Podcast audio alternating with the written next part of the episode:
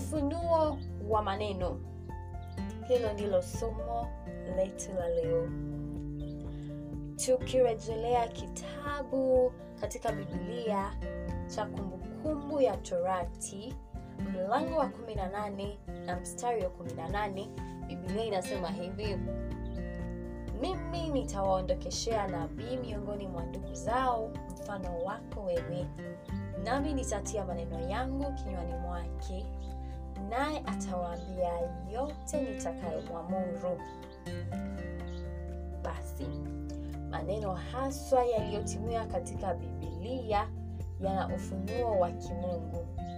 Bibilia inadai yenyewe kuwa na inayoitwa msukumo au ufuni wa maneno. Sio tu kwamba mawazo yaliyoongozwa sio maoni tu bali rekodi halisi kila neno ni uhamasishaji wa kimungu. Ufunuo maneno unamaanisha kwamba roho mtakatifu ametawala na kudhibiti na kuongoza waandishi wa bibilia hii ni katika uchaguzi wa maneno fulani maalum kwa njia ya kuzuia kosa lolote kutokea. Juu ya yote kutoa matokeo ambayo hapo awali yalikusudiwa na mungu.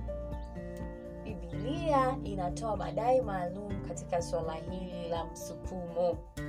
Chukua kwa mfano maneno kadhaa ambayo bibilia hutumia yenyewe kama maandiko.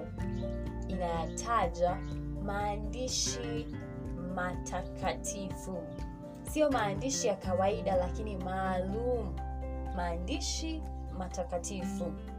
Chukua unabii ambao ulinenwa na musa na kurekodiwa katika kumbukumbu la torati mlango wa 18 na mstari wa 18 inayosema mimi nitawaondokeshea nabii miongoni mwa ndugu zao mfano wako wewe nami nitatia maneno yangu kinywani mwake naye atawaambia yote nitakayomwamuru. Manabii wote wa agano la kale hufanya madai haya husema neno la bwana likanijia. Kwa mfano katika kitabu cha ezekieli mlango wa kwanza mstari wa tatu. Katika hosea mlango wa kwanza mstari wa kwanza katika yona mlango wa kwanza mstari wa kwanza na kadhalika. Wao husema haswa ni lini neno lilikuja. Waliitwa wakaagizwa na wakapewa neno. Kwa hivyo wanasema kila wakati kwamba bwana asema hivi.